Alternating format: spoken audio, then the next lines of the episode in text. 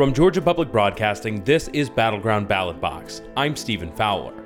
Early voting is underway in Georgia for the primary elections that will decide who represents each party in the crucial November midterm elections. Incumbents defended their records. Last fiscal year, we had a record year for economic development, where 74% of the 379 projects that totaled $11 billion went outside the 10 metro counties. But here's the facts. Georgia is now recognized number one for election integrity by Heritage. We also recognize it having one of the cleanest voter lists. Democrats see an opening. I will fight to ensure that every eligible Georgian is able to cast their ballot, and when they go to the ballot box, that vote is counted. Because I've always known what's at stake, and I know policy well enough to be able to defend our rights. And Herschel Walker was a no-show. Where the heck is Herschel Walker? And how on earth does he think that he can beat Raphael Warnock in a general election? This week, we look at the Atlanta Press Club debates setting the stage for the May 24th primary. Georgia's DBHDD reminds people that the Good Samaritan law can save lives during alcohol and drug overdoses. People are urged to call 911 and stay until help arrives. More information at opioidresponse.info. Debates are a good opportunity to see all of the candidates for office, or at least the ones that show up, square off and push their platforms side by side. And in the first 3 days of May, the Atlanta Press Club showcased more than a dozen different primary contests at the studios of Georgia Public Broadcasting to help voters learn more about their choices. The first day featured several congressional primaries and ended with a high-profile Republican governor's debate. And right off the bat, there were fireworks. Redistricting created two new districts in Atlanta suburbs with competitive primaries that will essentially determine who wins in the general election, Republicans in the 6th and Democrats in the 7th. Representative Jody Hice's decision to challenge Secretary of State Brad Raffensperger left a wide-open race to replace him in the safely conservative 10th district, and a never-ending stream of controversies brought forth several challengers to Representative Marjorie Taylor Greene in the 14th district covering northwest Georgia. In the 10th district, covering East Georgia, a good chunk of the debate centered around term limits, as Walton County's Mark McMaine, a self-proclaimed outsider, brought up. I think career politicians are destroying our country. Nowhere did our founding fathers ever imagine that people were going to go to Washington, D.C. and make a career out of the House of Representatives. Candidates in the race have loaned more than $2.2 million of their own money to get ahead, but the debate centered around two frontrunners, Mike Collins and Vernon Jones. Collins is a hard-charging trucking executive who said he'll stand up to, quote, liberal left-wing wackos, rhinos, elites, and even the Republican establishment. Plus, he had some harsh words for Jones. But let me tell you about Vernon Jones. When he's attacking the trucking industry, and he's attacking hardworking families of the 10th district, he's really attacking your family, your shared values, and our worth ethics. He doesn't care about you. He doesn't care about your family. I think you're telling me he doesn't care about your shared values. He's never created a job in his life. He is a corrupt career politician and a DeKalb County Democrat. All right, let's stop. Vernon Jones is a conservative Democrat turned Republican Trump supporter who has the president's blessing in the race. And he was chief executive of liberal DeKalb County, though he clashed frequently with his party. Jones switched out of the governor's race to clear a path for former Senator David Perdue against Brian Kemp. And he wants you to know he's got Trump's back. Well, I've made it clear. I'm America First agenda candidate. I was endorsed by President Trump. I would like to have President Trump as Speaker of the House. We cannot afford to wait for 3 more years for Joe Biden. We have to take Joe Biden out now. I am all for President Trump because I will also be offering articles of impeachment to impeach Joe Biden and Kamala Harris because they have failed in their responsibilities. In a prescient comment that we'll get into a little bit later, former Congressman Paul Brown said that the country must completely ban abortion. We must overturn Roe versus Wade. I'm a medical doctor, and the very first bill I introduced in Congress was my Sanctity of Human Life Act, which defines life beginning at fertilization. I believe very firmly that God cannot continue to bless America unless we stop this murder of almost 1 million unborn babies every year. More on abortion later. Marjorie Taylor Greene has been in Congress just over a year, but has quickly become one of its top fundraisers and most controversial members. Stripped of her committee assignments because of inflammatory comments made in person and on videos before taking office, Greene has continued pushing the envelope of decorum and good taste. So, several Republicans made the case in debates of a world where Greene wasn't in office, promising the same amount of conservatism with a fraction of the antics, like Jennifer Strahan. I believe the Republican Party still stands for the same principles it's always stood for. Limited government, low taxes, family values. We need to make sure we are emphasizing and prioritizing national security. These are issues that matter to every single American, but it's certainly across the Republicans. What I can tell you is if I'm elected as your representative, I will maintain my conservative values, and I will also get results because you do not have to sacrifice effectiveness for conservatism. For parts of the debate, Greene tried to bully her opponents with sarcastic digs about being first-time candidates and had harsh words for both Republicans and Democrats. I feel that there is a true civil war in the GOP, and it's a very serious issue. For decades, Republicans allowed the slow slide to happen in America, where they worked hand in hand with Democrats that now has us over $30 trillion in debt. But not all was doom and gloom.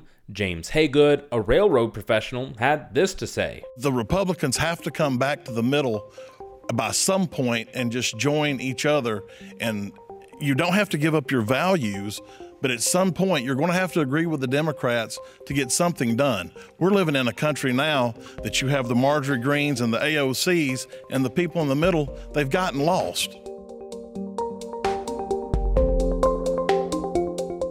Things were a little less kumbaya with Republicans in the 6th and Democrats in the 7th districts. Like I said earlier, winning this primary is smooth sailing for the general election, so there's a lot at stake. Many of the 6th district candidates went after the two financial frontrunners, Jake Evans and Rich McCormick. Here's Mallory Staples reading back to Evans some of his own less-than-kind words about Trump. Should we believe your words in 2016 and 2018 when Trump was in office? Or should we believe you now when it's politically convenient to use his name? McCormick lost to Representative Carolyn Bordeaux in the 7th District in 2020 and was attacked by Evans for a wide range of endorsements, including one he ultimately did not accept. Rich, you courted and were endorsed by the most liberal faction of the Republican caucus. Some people even call it the Trump impeachment caucus, and you have stood by this endorsement. Most rhinos don't show their horns until after they get elected. Rich, the voters of the 6th District deserve to know, what squishy commitments did you make to the liberal Republican Main Street partnership? In the new 7th District, Bordeaux clashed with Lucy McBath over McBath's decision to run against her instead of stand for re-election in the now Republican 6th against someone like Rich McCormick. How can you say you're fighting for choice or gun safety reform when you're handing your seat in Congress to Republicans? For her part, McBath called herself the frontrunner and said the district knows she could represent them well. And, you know, I have to honestly say I'm really proud to be the frontrunner in this race because people know me. They know the work that I've done. They know I have worked diligently on their behalf in Washington. And I'm running in this race because I simply believe that we should not allow Governor Kemp, the Republican Party, or the NRA gun lobby to dictate who represents our communities in Washington. Kemp and Perdue had two debates for the GOP governor's primary before the Atlanta Press Club, and both of them were about the same. Perdue lied about the 2020 election results, attacked Kemp for many of his policies, and showed why he's behind in fundraising in the polls. That trend continued some during the Press Club debates, where the three other candidates who qualified were also invited to attend. Kemp touted his record in office so far, from teacher pay raises to a booming economy. Last fiscal year, we had a record year for economic development, where 74% of the 379 projects that totaled $11 billion went outside the 10 metro counties, furthering my commitment to strengthen rural Georgia, not to mention rural broadband that we have done. Perdue tried to knock that record down. I just think right now it's pretty plain. I mean, the governor's been running around for the last 6 months telling people and taking credit for all the things that he didn't do. he's spending money that we got for him in this COVID thing. Polls show Kemp is poised to win the primary without a runoff, and Perdue said he would campaign for his rival if he lost. One of the most closely watched positions is Secretary of State, after incumbent Brad Raffensperger drew a primary challenge from Trump-backed Jody Hice for failing to overturn the election results. Raffensperger, the normally mild-mannered engineer, repeatedly called Hice a liar for many false claims made about the 2020 election and about Georgia's voting system. But here's the facts. Georgia is now recognized number one for election integrity by Heritage. We also recognize as having one of the cleanest voter lists. So Jody Hice, you were lying about that. He said Hice did nothing to fix election laws during 7 years in Congress and blamed him for a sizable number of conservatives staying home in the January 2021 runoffs and not trusting the voting systems.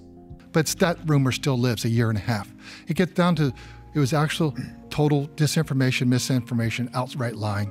And there's not much I can do about that because Jody Hice has been running from one rumor to another for the last 18 months. And how can you have confidence when people that should be holding a responsible position as a sitting congressman should be telling the truth? On the Democratic side, all the candidates said they would certify election results if a Republican was winning the race, even if there were questions and a narrow margin. State Representative B. Wen.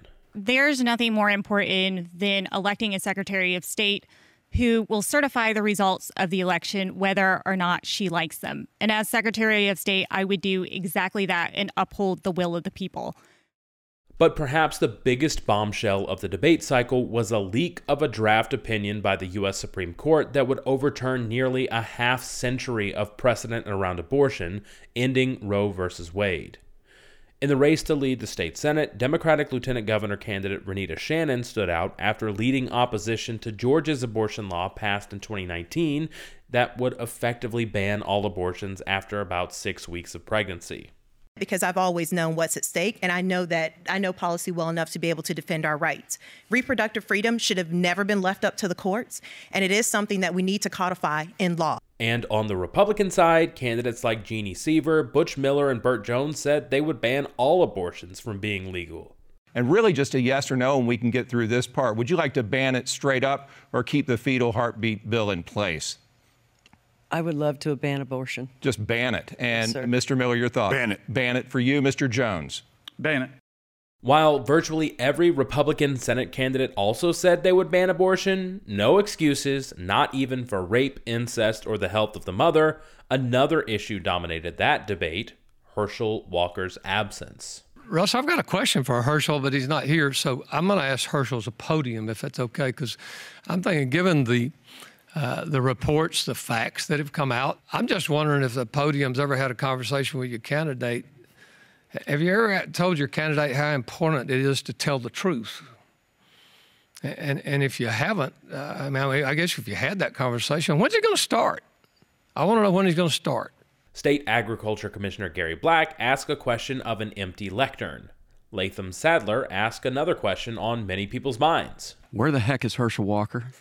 And how on earth does he think that he can beat Raphael Warnock in a general election?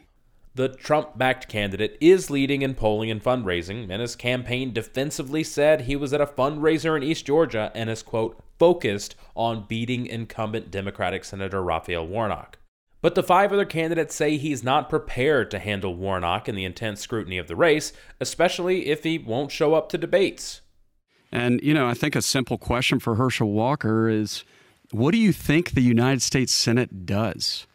It's the deliberative body of Congress. It's what you do as a United States Senator. You get up there and you debate ideas, you debate policy, and you have to win for your state and for the country.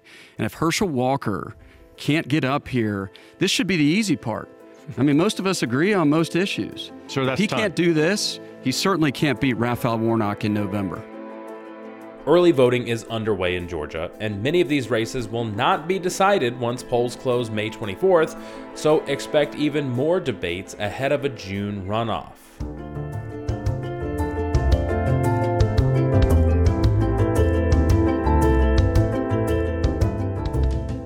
Battleground Ballot Box from Georgia Public Broadcasting is produced by me, Stephen Fowler. Our editor is Josephine Bennett. Our engineers are Jake Cook, and a special shout out to Jesse Neiswanger, who also wrote our theme music. You can subscribe to the show on Apple Podcasts or anywhere you get podcasts. Thanks for listening.